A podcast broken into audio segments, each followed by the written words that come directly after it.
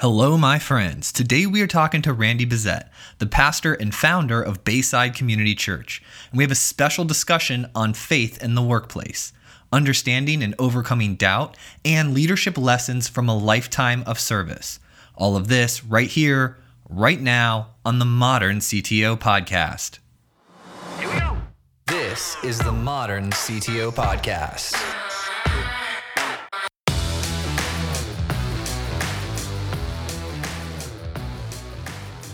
Zoom is a bad word and a good word at the same time.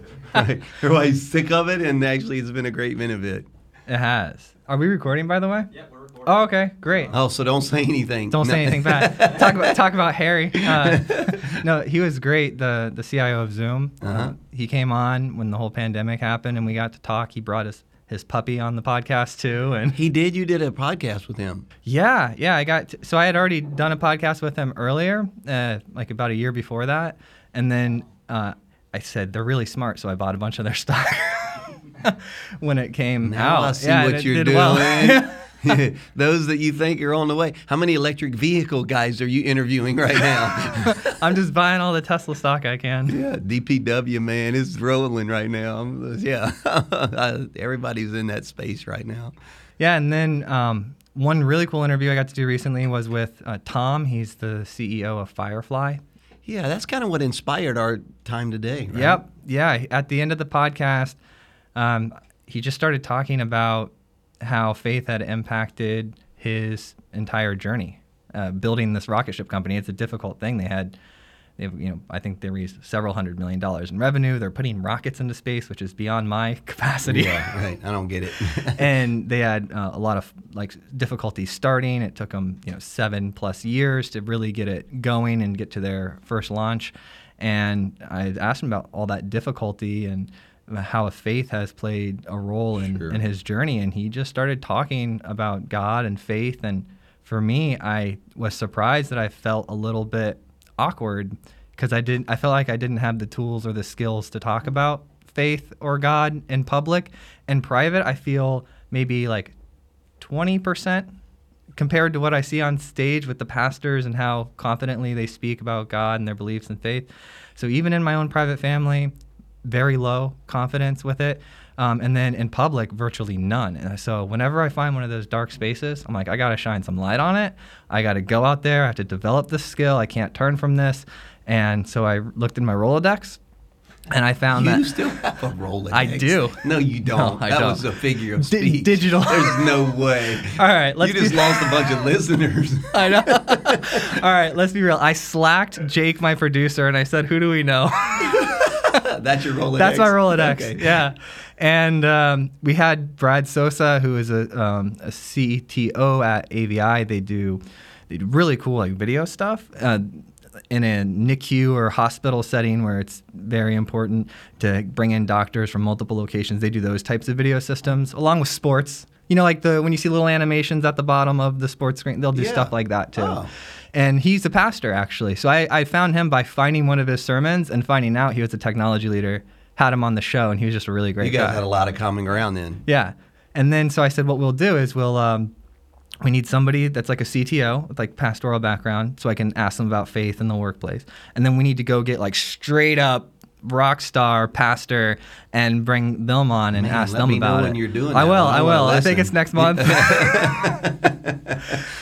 because I just I have questions, you know. But first, before before we get into that though, I want to know about like your background. How did you get into ministry?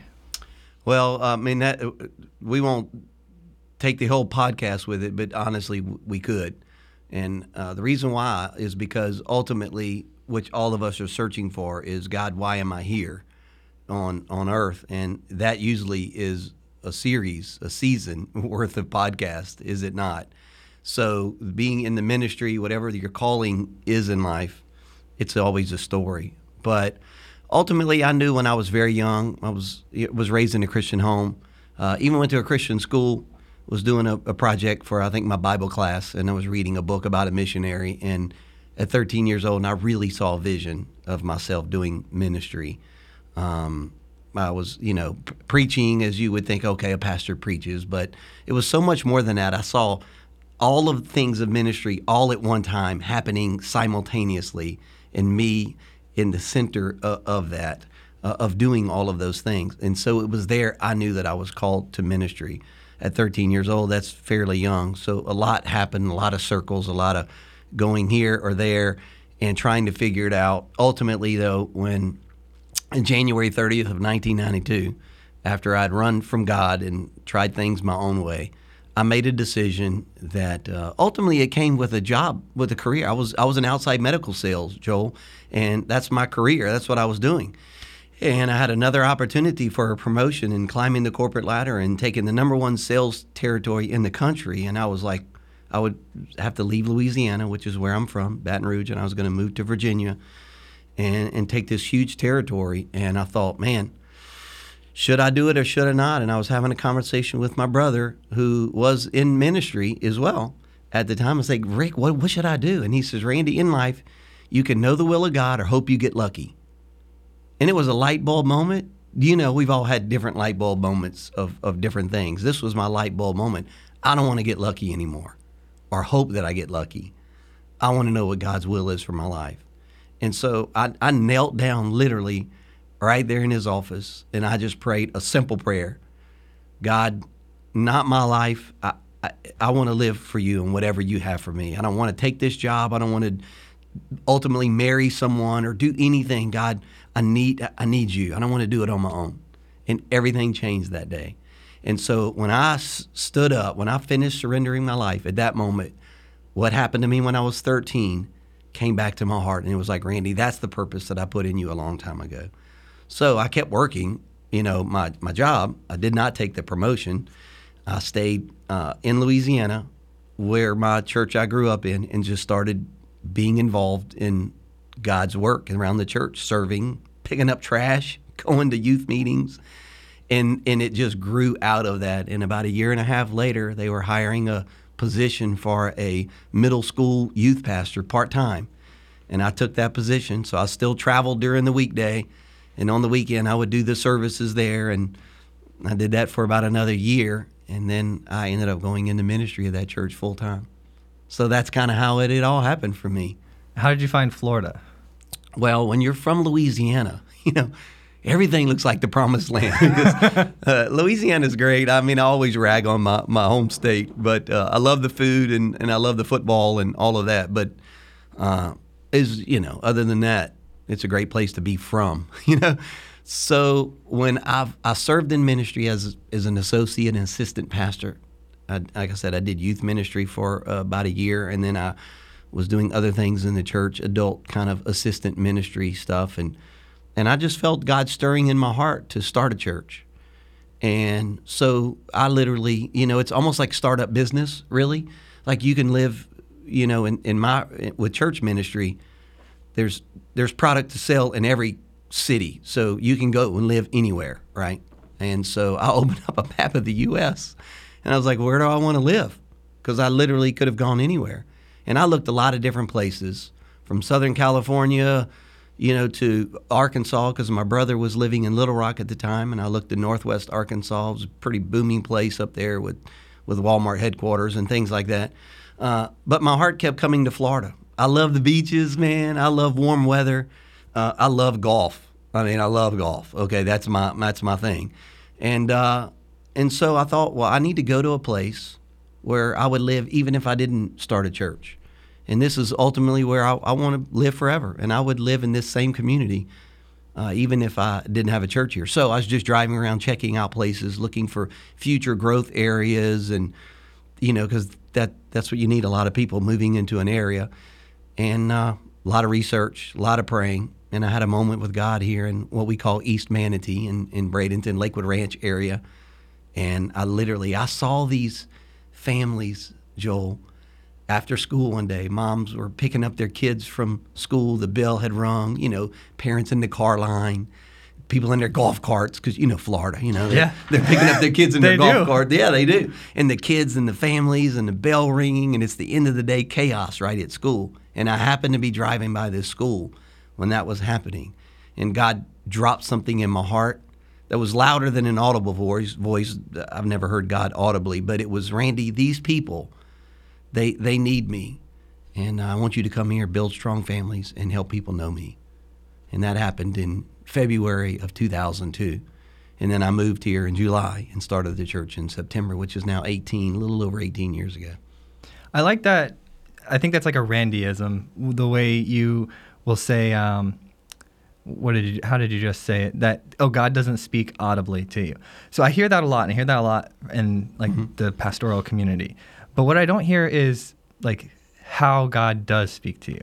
Yeah, that's a great, it's a great question, and I think that's so important. I'm actually uh, doing um, a sermon this weekend on finding God's will. We're starting a, a three week series, a season, as you would call it in your podcast. We're doing a three week season on how to know what God's will is for your life, and and and ultimately that's what you're asking. How do I hear from God?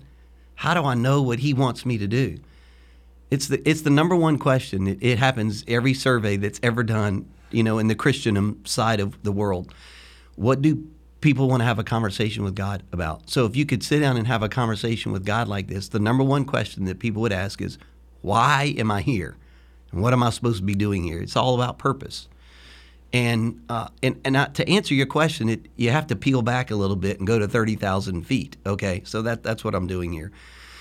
And there's three parts to God's will. We all want to know what God's personal will is for our life. How do I know that He's talking to me and how do I know what to do? But we can't start there. It starts with what I call the sovereign will of God. That really simply is what is God up to on this earth? What is He doing? In other words, one of the things that God is doing is He He already came here and brought His sent His Son. His Son lived a perfect life, sinless life, and then yet paid the price for our sin. And now He's in heaven, the Scripture says, and He's seated at the right hand of God. Okay, and it says He's praying for us. That's comforting to know, right? No matter what you're going through right now, that God is in heaven praying for you, that your faith wouldn't fail and you would stay strong. That's that helps me a lot. So that part of sovereign God's sovereign will is He was going to do that, whether the world understood it, knew it, cooperated with it or not. That's what God was going to do. Say God is still going to send His Son to come back again. That's His sovereign will. He's going to do it whether we agree with it or not. Building His local church because that is His expression on this earth. That's part of God's sovereign will. Whether we cooperate with it or not, He's going to do that. Transcends countries, transcends you know empires. The church has still been here.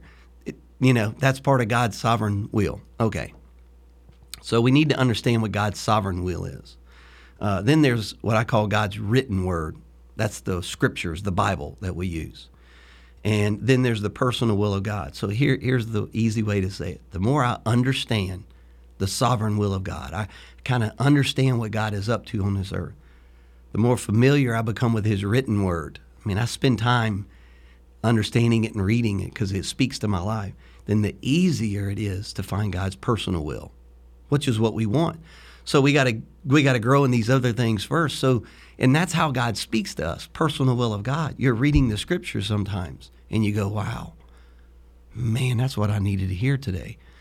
You know, forgive others as God has forgiven you. You could be reading the Lord's prayer and you could realize, "Man, that person was hurtful to me, but I need to forgive them."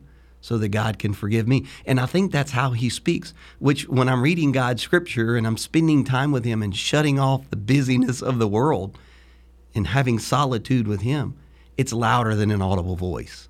So I don't know if that makes sense to you, but to me, that's how I position myself. And I hear people who are non pastors, just people like yourself and other Christians who are not in church ministry, that's how they hear from God too. For me, it's I try I work really hard to try to turn it into words, mm-hmm. right? And I think one of the best ways I've come up with is there's typically two different ways I feel like I'm hearing from from God. I think one happens unexpectedly. Sometimes it's almost like a like when I'm awake, like like an imagination of a you know scenario, but and and the other comes as a sort of as if it's like a memory or something I already knew that was opened up to me. But with both of those situations, I get them um, from God and not from God. And the difference for me is sometimes it's got this like authentication signature on it, right? and when typically when I'm in in doubt, I'm like, I remember what it feels like to get a message or get a feeling or or, or get a word that is 100 like you just know. Sometimes you just know. It's like you can't not. It's heavy and it's, this know- is it. Yep. And so i i tend to write those down and remember those uh, because inevitably doubt will set in um, and things happen. And so to to lean back on something that you are certain is from god. Sometimes i use like god or the universe. I don't it just i can feel it and i know it's real. Mm-hmm. And then from there it's like all right well walking around like a child figuring out like there's different groups of people and they have different rules and there's reli- and there's I googled you know Wikipedia had hundreds plus religions and all of this stuff. And I was like well when I first connected spiritually I looked at that and I was like well which one's right? Yeah. which set of rules? Sure. I'm an engineer background by trade. I'm like where's the list of Yeah. things I can do to and you can't. You just kind of have to that's where the faith i think comes in. But uh, in my exploring i found that i can connect spiritually but i have to be around a group of people who are connecting to that too. And i found this this church bayside and when you guys were talking about you know relationship with god versus religion the rules it reminded me a lot of and i'm very i know very little about the bible um, I'll bet you know yeah. more than you think you do. Right. um, but I felt that's like a lot about what Jesus' messages were. He was coming to a people that had like what 615 or something, like, a lot of laws, and they had to to do these laws. And he sort of said, you know, focus on these two things and connect in, right? and if you right. need a name, use my name, Right. right? And and so I that's kind of my macro, you know, takeaway from the stuff Well, that I I've mean, it, honestly, to me, relationship with God is very complicated, and I'm not saying it's been complicated by God, but I think by man. And if you would boil it down, which you just in essence, that's what you referred to when people ask Jesus, "What's there's a lot of stuff out there, Jesus. Tell me what's most important." And he boiled it down to love God with all your heart, soul, mind, and strength, and then love your neighbor as yourself. Okay, well, that does kind of simplify things. And both of those, in essence, are what you just said relationship oriented. They're not rule oriented. In fact, I don't know anybody that's ever come to God because they wanted to know the laws of God. I mean, oh God, I want to I want to understand. They were they wanted relationship with God. They wanted to know that He loved them and was real. So I think that's what we're all looking for. And and it's that relationship thing to go back to what we were talking about. How do I know if it's God or not? That yes, there's there's God's word and you know the written word, and I think that's important to know that. But but you need to have people around you that can help confirm. Like, well, Joel, I think that's a bad idea, or you know what, Joel, that that seems smart. So it needs to be what you feel that God is telling you to do. Should be not contradictory to God's word because He would never contradict Himself. Okay, so that's why it's important to know God's written word, and then you need to have people around you, so relationships, so they can be honest with you and say, yeah, that sounds like a very wise decision, Joel, or that sounds like a very unwise place to go or a thing to do. Keeps that's the guardrails, keeps you in line with what God is really saying in your life. yeah, you're giving me a lot to think about, my friend. Yeah, yeah. Well, it, it's you said something though. I'm curious. Can I ask you? Yeah, a you question? can ask I me questions. It's your podcast. Yeah, do whatever I'm, you I'm having a good time. I'm learning here. So you said some things are when you're understanding God, like it comes from God, and some things don't come from God. What did, I don't understand what that meant. Oh, well, it's like a road and there's multiple cars and they all contain information and they're coming to you showing you messages, but like some have a little God signature on them. I see. So it's the same, that's the confusing part, mm-hmm. right? That's why people are looking, I think, for the rules. I, as you were saying, I think everything starts in a really good place. They have this moment or this connection uh, spiritually to God, and then they start looking for the ways to systematically replicate it. Like, give me the rule book so I can get this on demand. Right. And then you slowly and painfully realize that's just not how it goes. Then it wouldn't require faith. Right. And for, for Christian faith, that's it's faith. And uh, you know, so some of it is I don't understand it all now. So God, I'm going to have faith, Well, how do I know it's you? Well, it doesn't contradict His word, and have a group of people around me who are heading in the same direction as me, and that's going to determine right where you end up. And uh, that's that's why those things are so important. It keeps us you know on track. All these cars you're talking about on the road, we need to make sure we have people that are heading in the same direction as us. So those are two two notes I can take here. Oh, Right. You're taking notes. You got to. I got one on one with Pastor Randy. Are you kidding me? We're, in fact, I think we might record this and like play it back. Oh, I didn't know Yeah, that. Can we start all over then? No, sir. How, how do we do this at work? I so at men's night, which was fantastic, by the way. Uh, I really enjoyed it It was so cool. And at men's night, I was hanging around. I'm usually backstage at events, so I don't ever really attend events as a participant. So I started walking around lost, like, what do I do? And then so over at the Connect Center, like you didn't know your way around here. right? Well, like I don't, I don't know. I don't really socialize at the events. I'm usually like backstage preparing for the event or hanging out. So you weren't throwing hatchets and I, I watched monster trucks and I stuff did that we- watch. Okay, Yeah. yeah. They the the obstacle course that went down. That was crazy. yeah. I mean, with that awesome beard, you should have been throwing an axe. I thought Come on, it, man.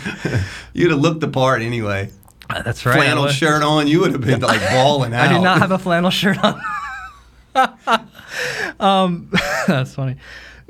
So I was hanging out at the Connect Center with um, one of the the singers. I forget his. I think Brian, and uh, he serves and his wife serves in kids ministry as well.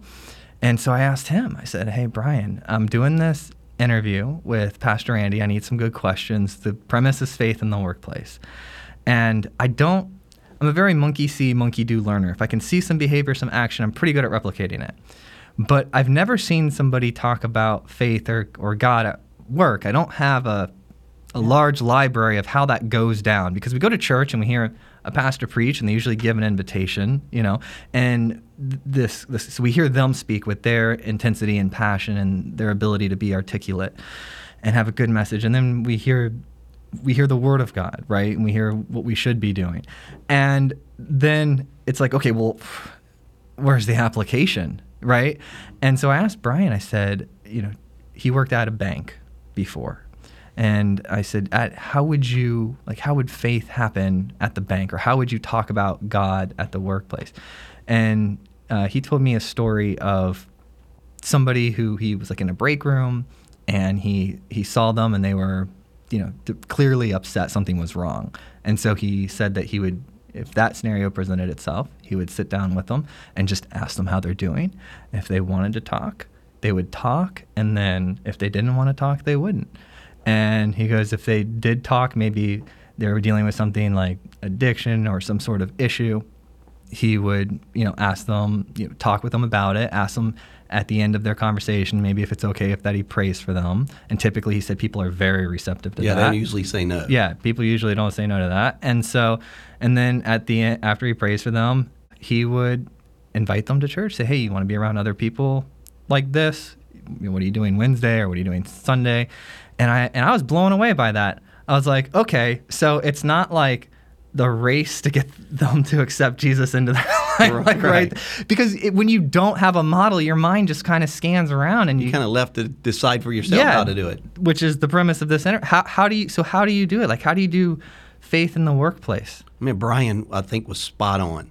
He, he really was because, uh, in in essence, if if you could like ask the average person in America who would respond to this question, hey, w- what do you think of church or, or God? If these people, if the ones that would say, oh, God is Christians, okay. If you could ask them why, it would be because they had a bad experience with somebody who called themselves a Christian and yet they didn't represent Christ really well. You know, well, years ago there used to be a bumper sticker that said, Jesus, save me from your followers. And so we've done it wrong. We, I mean, I, guess those who have done that, you know, Christians, we have some maybe some bad experiences. We're not perfect. no, we're not. We're definitely not. Well, that's the thing too. We like, well, I'm, I'm, you know, I'm forgiven. I'm just not perfect. So we don't get to just have a trump card to do what we want and say what we want. So we must be mindful of this whole idea that our job is to. Jesus called it. We are to be salt and light. Uh, salt is savory. It makes people thirsty, even. Okay, so we should make people want more of God. Light, we should bring light, not not darkness. We should make things better. Ultimately, we should be spreading love. I mean, that's really what it is. And there's enough of hate and division going on in our world these days that it should be really easy to spread some love. So, what does that mean? I think you have to be very wise at work. If you just go to people and start trying to push your way in and start, quote, preaching the gospel and preaching at people, well, that's going to be one of those experiences. Yeah, I know a Christian before. I don't have anything to do with them. It's almost like a wait and see. Uh, God, you have me at this workplace today. I'm on my way to work today. I uh, don't know what's coming my way. I need your help because of all the problems I got to deal with at work today. But God, help me to see people at work the way you would see them, to be available for them. And I guarantee you'll have, you know, water cooler moments or, you know, break room moments like Brian described. And you just can see when someone is hurting. And the scripture says that it is the goodness of God that leads people to relationship with Him. So be the goodness of God. Hey, you, are you okay today? You can tell they're not. And if they choose to open up, well, that's an open door. If they don't, then don't force your way in there. Just pray for them. I, think we miss as Christians the power of prayer. And we think that we have to do. And if we would just pray and then let God open the door, well, then when the door is open and they go, Yeah, I'm not having a good day. Well, then the door is wide open. You get to walk right into that and then in, invite them to church. And if they come, great. If they don't, they don't but you're simply using those bad moments as opportunities. So I grew up in the 80s and the 90s, and church was very different then. Mm-hmm. And I, I feel like sometimes, I guess, tying back to the, the people who maybe had a bad experience, like with Christians or mm-hmm. or, or, even in church, or in just in like church. I grew up in church, you know, always telling me I was going to hell. So I know why did I want to go? You know, I just already know I'm going to hell. Help me to know how not to go. So bad experiences. Yeah, I feel like I use my I use myself a lot as my my experiments, right, to under better understand myself. And one of the things I think is that we'll often like fix God in like a moment, or we'll fix any scenario, like, and we'll just let it be permanent. Like, so I had this experience, boom, that's what the experience was. Nail that to the wall, move on. If I ever need to go back and reference it, it's there. But I also believe that there's a lot of people that are trying to understand God, and as we grow as both maturity as a people, our understanding of God unfolds, right? And it and it grows and expands. I think it's a very dynamic thing. I, I think, believe you. Yeah. yeah, I think the last 20 years were in our shift from uh, religion to relationship is literally through the seeking of understanding. And I and so when people say things like, "Oh, like God's dead," or "That's God was like a thing back then," I'm like, I I really think that we're just trying to understand Him, and we need flexibility. Like we're like kids trying to grow. I have two small kids. Watching them, you kind of have to give them some margin, give them some flexibility, and guide them in the right direction. And I often feel like that's I feel like I'm a like a toddler in my spiritual walk. Right. Well, I mean, you have to be uh, adaptive as a parent because your kids are you're doing new things and you're having to learn how to parent them through those. And I think our relationship with God shouldn't be static either. Uh, you know, if your business, whatever business that you're working in, if you're doing business today like you were a year ago, you're becoming obsolete.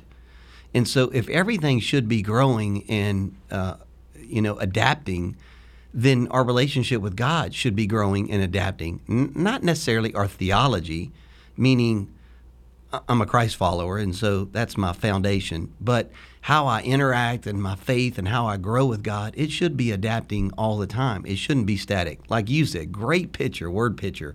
I did that. I got the certificate. Here it is on my wall. If I need it, I come back to that. But it, we're in the school of our faith, you know, forever. It's not like I graduated, kind of a thing. And I think the church should be doing that as well, like every business should be adapting. And if not, it kind of becomes obsolete. So for me as a pastor, it's trying to figure out how can we be relevant to today. And what's so interesting is that the latest survey that came out, what people are looking for in church, is they're looking for a church that is, uh, you know, relevant and fun. Believe it or not, that was the number one thing.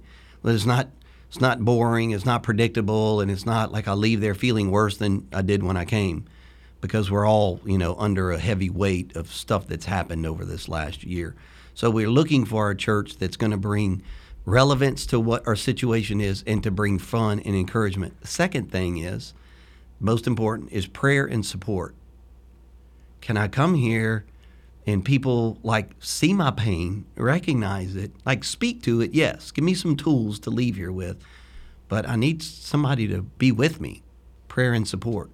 And to me, that's what we are as a church, co- constantly adapting and trying to figure out how do we create moments for that, whether it's through online because a lot of people connect digitally now from church than ever before. How do we do that there and actually in person?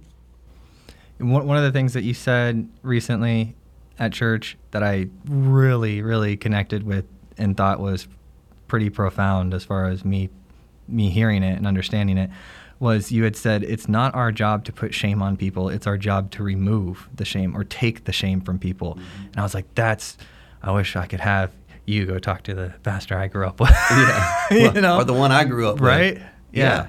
and and so people are full of shame, and you're right. Our job is not to put shame on people, but to help take it off. And in essence, if if people would just realize at your workplace that's why you're there. Maybe we're here for beyond collecting a paycheck. Uh, you know, finishing this project that I'm working on is not just a means to an end although it is in some ways it is to provide for your family and help you live the dreams and do the things you want to do but it is not just a means to an end. It could be the end in and of itself as well which we're there for a purpose and on purpose. So go to work every day realizing that god i'm here for something beyond just that. And it's the take uh, shame off of people. It's to spread god's love. It'll change the way you live your life and the actual the excitement that you would have going to work because god i don't know what you're going to do today but somebody's going to need you today and that's why i'm heading to work today man kind of gives you an excitement on the way to the work the the commute will be just preparation for what's going to happen that day And you're right. From these interviews that I've gotten to do, it seems the natural progression is we start out as sort of like experts in our field. Maybe if I'm a software engineer, it's writing code, and we get really we're really into the problem and we're really excited to solve it. And then some people will go into management, and then they start to realize that they can do more with a, a group of people if they can get that group of people to operate together than they could do by themselves and then that becomes more rewarding. And then you go to the next stage you can get groups of groups of people. And then quickly at least at least for me and some of the people i've talked with the most rewarding thing then becomes the growth of the people that you get to pull in. It's like, how do I pull in the right people and help them grow? And it almost seems abstracted from like the smaller, lower level problem. And so, it really, one of the most common pieces of feedback I get from from leaders when I'm talking with them about leadership topics is that it's all about the people.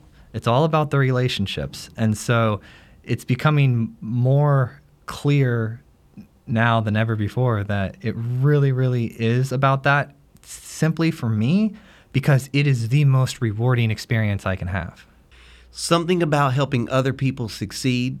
That's why parenting is so rewarding and difficult. What we're talking about is the most difficult. I'm going to go get my work done, collect my paycheck, and I'm getting out of there. Okay, there is a reward for that, but it's the least fulfilling.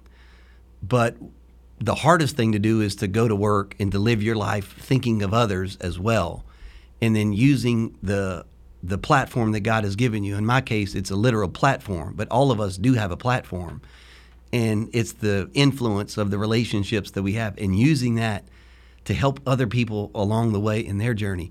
It's the highest level of living that there is. It's the most rewarding and fulfilling. It it's counterintuitive because we're selfish in nature, thinking about self. But when the more you think about others and focus on them, you actually make their problems greater. So therefore, your problems get smaller. And I personally think that if you make other people your highest priority, even in your own prayers, then what you're doing in faith, saying, God, I'm trusting you to take care of my problems. I'm going to focus on others. So why wouldn't he take care of your problems if you're going to use the rest of your life to empower and help share God's love with others? Yes. I I you got me thinking today, Randy. well, you thought this was for your listeners? Come on we just happen to have a microphone right, right? This this is good. Yeah. For people who want to be competitive or do really well, right? And and be like a good Christian or really take it seriously, then then they have to deal with the absence of God sometimes or I guess doubt.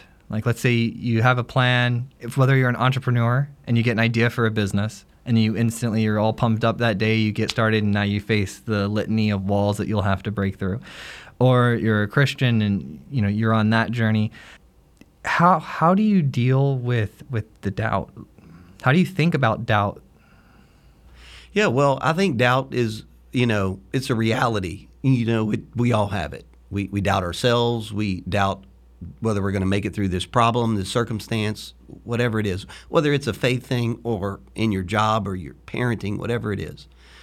So even Jesus' followers, you know, that had problems. There was one person came to him and said, Jesus, will you will you heal my, my, my child? And he said, Well, do you have faith? He goes, Yeah, but I also have doubt. And so it's it's okay to have that. Well, Jesus took his faith and still did the miracle. So it's okay to recognize that you have doubt. Acknowledge it. God, I do have doubt. I don't know if this is really going to work out. However, I'm going to trust in you that it is going to work out. That that's faith. And even if you be, you don't feel it, don't equate faith with feelings because man, it it isn't. Feelings, what I call them, is they're kind of uh, neutral. Uh, they really have no bearings on whether you're in line with God's will or not because sometimes our feelings they are parallel with God's word and God's will.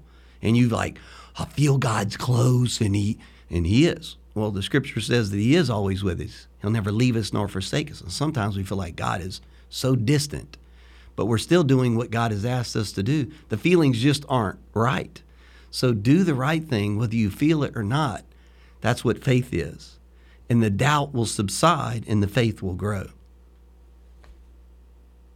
That's hard to do. So you have to separate feelings. I just you can't allow feelings to lead you is what I'm really saying.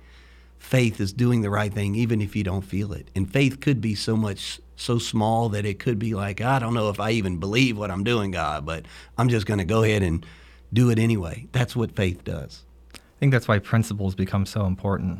Mm-hmm. Sort of gives you the work to do in between the like in the waiting.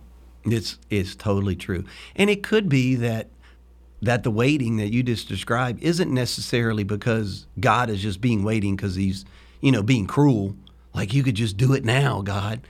It could be so be ready for this, okay? okay. It could be the things that you're waiting for and you have doubt that are going to happen, but you're still trusting God for and you wonder why he hasn't done it. It may have nothing to do with God. It could have something to do with you your character, your shoulders, you're, you're not ready to carry, to walk in all of that. There could be a pride issue, a character issue. And if you had what that is that you're believing for, your foundation of your life and your faith isn't great enough to hold it and it could all collapse. And we've all seen people like rise to some level of success. And then, usually because of a moral a character issue, it all crumbles, right? So it could be God just getting you ready so you can handle it. I feel like in, in my personal life, I've already got my immeasurably more, right? And that was actually a scary thing that I've I've talked about and kind of worked through. Is what do you what do you do when you feel like you've you got what you thought would maybe take 20 years, and what's after that? And the only thing I could think of was just continuing to be useful to other people at a larger scale. But as far as myself, like wanting more things, um, my want is is pretty low. I found out that just consistency and execution over a long period of time is going to give me more than I could dream of. Mm-hmm. And that's hard because I want to have the dream and achieve the dream. But I often get this feeling that while that way, you know, it works and you can make some progress there, that the best possible dream for your existence comes from faith, and that's the tough part. Mm-hmm. Actually, last night we had our uh, trustees meeting, which is our financial board of the, of the church, and two of the the people that serve on that board were, in essence, kind of we were having a discussion about what you just said. Like uh, what I've achieved in life and where I am is like I never thought I would get here, and I sold my company, or I'm, you know, things are at this pinnacle where I, and I thought it would take me much longer, but I'm, I'm 38 years old, or I'm only 50, and I've accomplished all. I don't know what I'm supposed to do now. What am, what am I supposed to do? And uh, for A type people, which you know, if you're listening to this podcast, you are one of them, but or you would be listening, okay, right? So then we're achievers and we're doers. And what happens when you've kind of hit the pinnacle? Or I've sold my business or my company, or I'm no longer doing that because I got a payout, I got a buyout, I'm I sold whatever. And you're sitting there wondering, oh man, what am I supposed to do now? That's an awkward place. And it, it causes a lot of insecurity and a lot of doubt. So we were having that discussion last night, and I reminded them that we're not called to be human doings, human beings. And so just be okay in your relationship with God. And it might very well be that He's just using this as a preparation for what is next. And sometimes we need our axe sharpened. You know, it's the it's the moments where you're not working and you're sharpening the axe that allows you to do more when you are working. It could be you're in an axe sharpening moment, your character, your faith, or whatever, because God knows what's coming next and He's getting you ready for it. So just rest relax, grow in it so your shoulders, your character is ready to take you to where he's going. And that's a hard spot to be for A type personality people. Yeah, it, it was even harder for me to realize that this is what life is. It's going to be me growing and stretching and being prepared and then achieving something and then going through the next stage and the next and this is what it is. Yeah. It's it's it's moments of huge growth and stretching and then there's moments of almost in the waiting, as you said it a while ago. It's very fitting. And it's in the waiting where we get restless. And so don't just do something for the sake of doing it. Because if we just fill our lives with stuff to make us feel like we're important, then when God comes and says, "Here's the open door," you're so busy you don't have room for it. Oh, you gotta have margin. That's the, that was a lesson of my of my past two three years. Uh-huh. Margin was a, re, a lesson I learned a couple times. Sure. Well, you have to be able to live with margin, so when opportunity comes, you can say, "Yeah."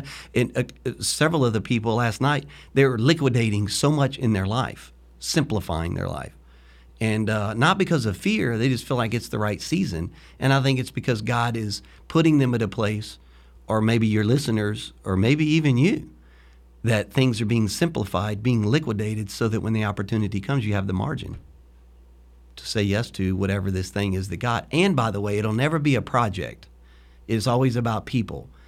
And yes, businesses are about profit. Okay. But ultimately, your business isn't just for profitability, but the people that you work there or the customers that you serve for you to be the church outside the church. Because in essence, most of those people, or perhaps a lot of those people, will never darken the doors of a church, but the church is actually in their workplace because you're there. So recognize, right, what's really at stake here. Yeah, I see profit. Um, it just means that you're making the systems efficient enough to make more than it spends. And then it's what you do with that profit that I think is really important. So for us, the way we look at it at our business is we want to invite more people to the party. So we grow because we created a culture and we know that there's other people out there and other cultures that are like not great work cultures or maybe they they just they they want a different work experience and so the more we can grow that.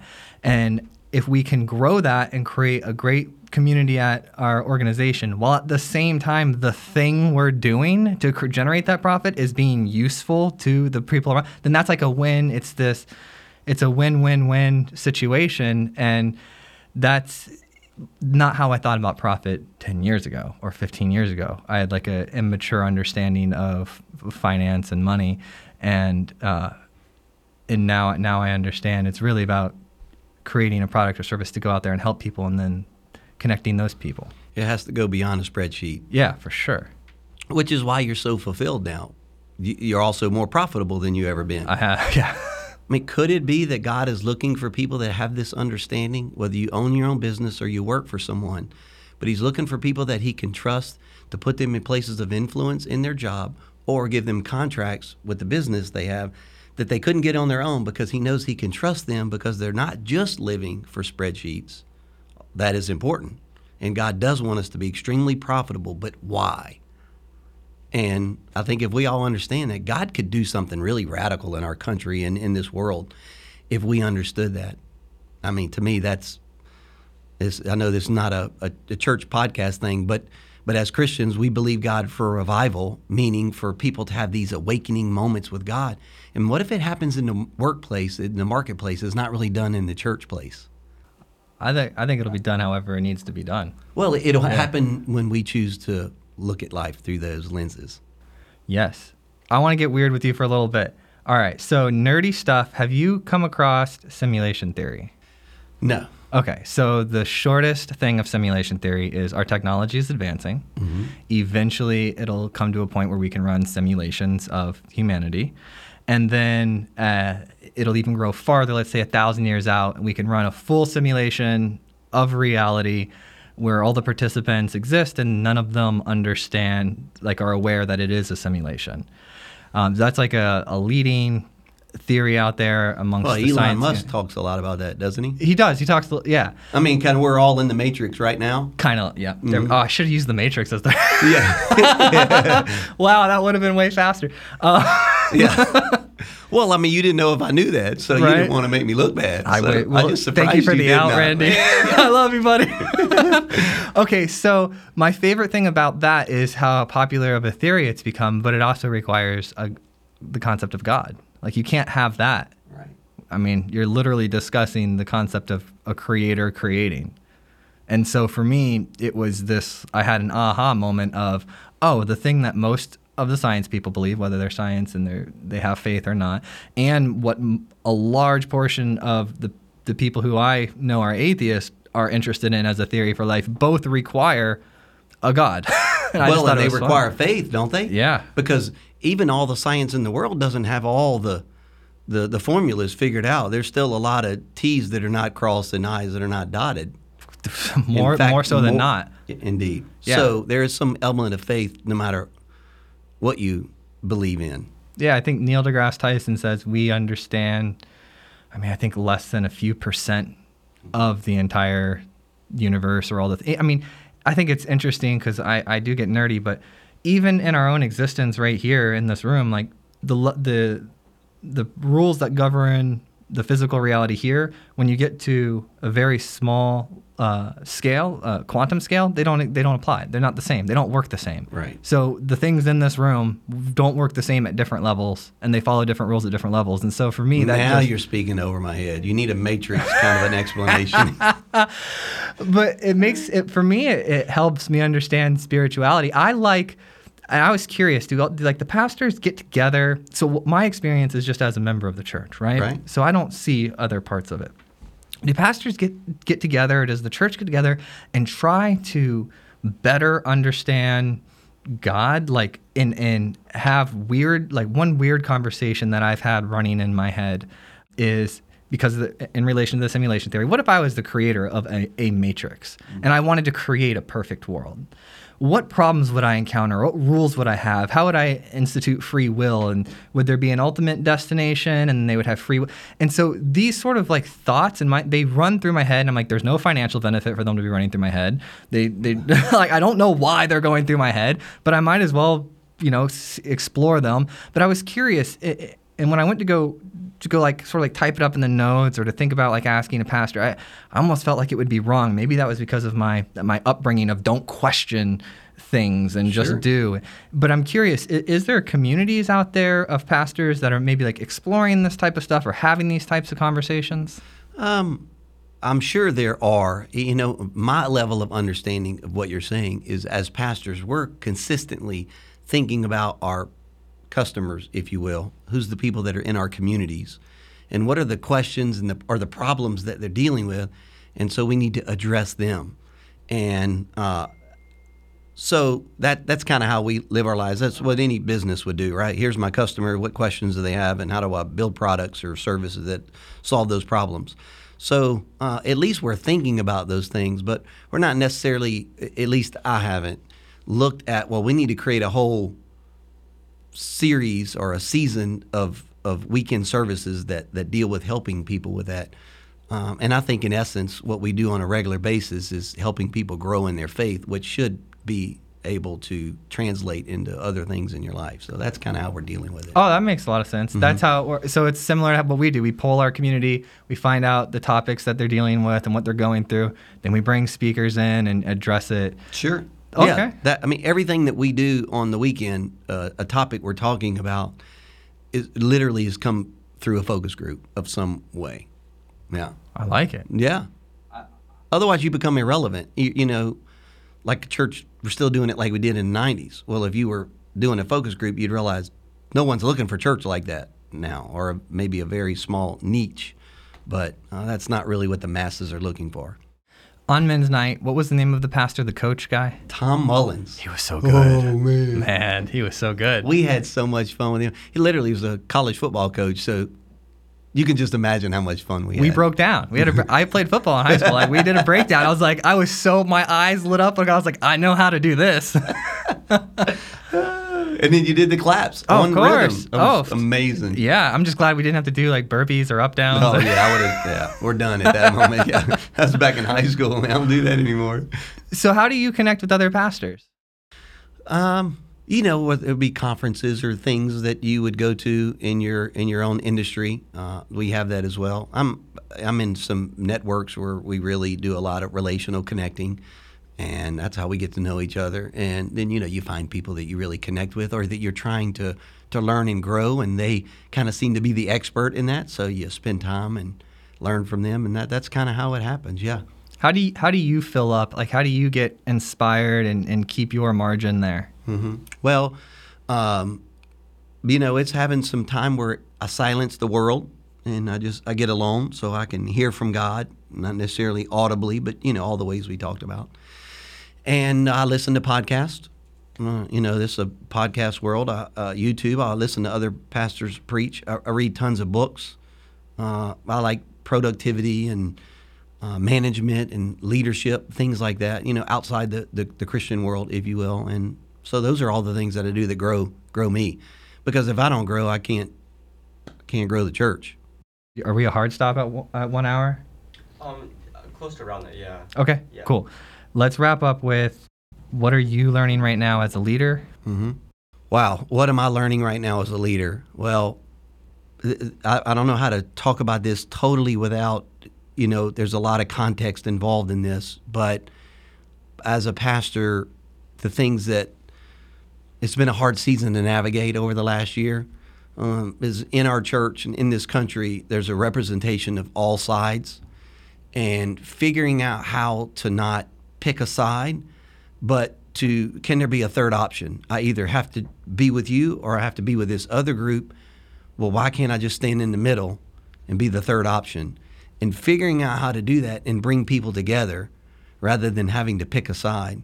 And I've been learning a lot about how to do that without without compromising my faith and what I believe but realizing even as Jesus did, he always picked a different option.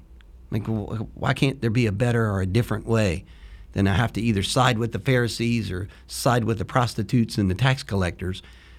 He was trying to bring everybody together. Uh, the people that were against Caesar and the people that were for Caesar. He, you know, he was bringing those together. And that's what I've been learning a whole lot in personally and trying to lead in that way. I love it. That's what we need right now as a community, as a country, as a world. We need more unity, less division. Amen. Best leadership advice you ever received? best leadership advice I ever received? I guess I can answer it this way. I think the greatest influence in my leadership has been John Maxwell. I've, I've read, I don't know if I've read all of his books, but I've read most of them. And I'm, and I'm personal friends with John. I've traveled around the world to play golf and just hang out with him, and I, and I do. It didn't start out that way. It just, he was a mentor from a distance reading books. And this whole idea of what we talked about earlier love God and love others is that it's about people and relationships. That's the greatest leadership lesson I ever learned. And it's seasoned in pretty much everything that, that he teaches. And I've given my life to not building Randy's dreams, but helping other people build their dreams. And I don't have anything on my list that I haven't checked off yet. And, and I haven't pursued them. So that That's my greatest lesson. That's awesome. I love John Maxwell. I actually gave a talk and went like multiple countries and everything. And in the talk, I reference uh, John Maxwell, his leadership is influence concept, Mm-hmm. and yeah, th- listening to his Audible books and things like that in the morning. Those uh, I- I'm a big. He does write so many. It's like the 12 laws, it's the 26 laws, Um, the five laws. He's a genius. I love know? it. His latest book, uh, you know, Change Your World. What a great topic for right now. I think it just dropped too. Change Your World. Yeah. All right. So I was with him in October, and he kind of gave me a little. I was with about fifty other people, and you know, just hanging out with him, and he was telling us about the book and what was coming, and I just was savory for it to come out. Right. so, yeah, he's a, he's a great man, but he has influenced my life, and the lesson is really about other people, living your life, building other people's dreams, and in essence, I think God then He takes care of your dreams. Boom. I think that's a great way to end it. Thank you so much. This has been fantastic. Joe, I am so honored that you would do this. I mean, what what outside the the realm of what you would normally do, and I'm honored that you would trust me to be on here. Thanks, man. Thank you. Thank you so much. All right, what a great episode. If I didn't get your questions answered, there was something on your mind while we were talking that you really wanted me to ask, go ahead and send me an email, joel, J O E L, at moderncto.io. Because in a couple weeks, we're having a follow up with Brad, who is both a pastor and the CTO of AVI Systems. So email me your questions so that we can have discussions about anything that I might have left out on this very special episode of Faith in the Workplace.